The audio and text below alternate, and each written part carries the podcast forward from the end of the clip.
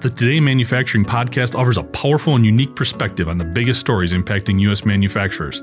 Anna Wells, David Mantey, and Jeff Reinke apply their experience as editors of industry leading brands Manufacturing.net and Industrial Equipment News in providing in depth analysis of the latest headlines. Their insight, along with a mix of humor and human interest, makes Today in Manufacturing a go to source.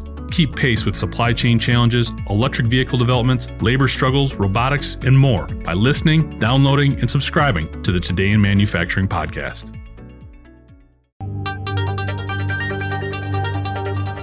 A new report suggests that steel producers could be forced to abandon tens of billions of dollars worth of equipment in coming decades as the world transitions away from coal.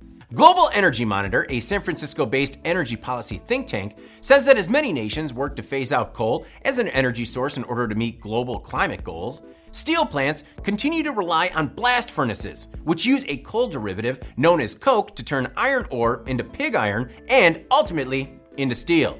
The GEM report, according to Reuters, suggests that as coal production winds down, those coal powered blast furnaces could be idled and the steel sector worldwide could be forced to write down those, quote, stranded assets, which the report estimates is worth 47 billion to 70 billion dollars.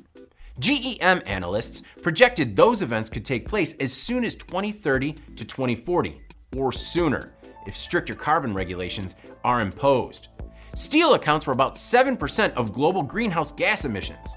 And many steel companies recognize the impending problems and are pushing for the industry to overhaul how it operates. The GEM report, however, also said that new steel plants are under construction despite a glut of production capacity in many areas. And in some countries, primarily China, new blast furnaces are still being built, even as the end of the coal era looms.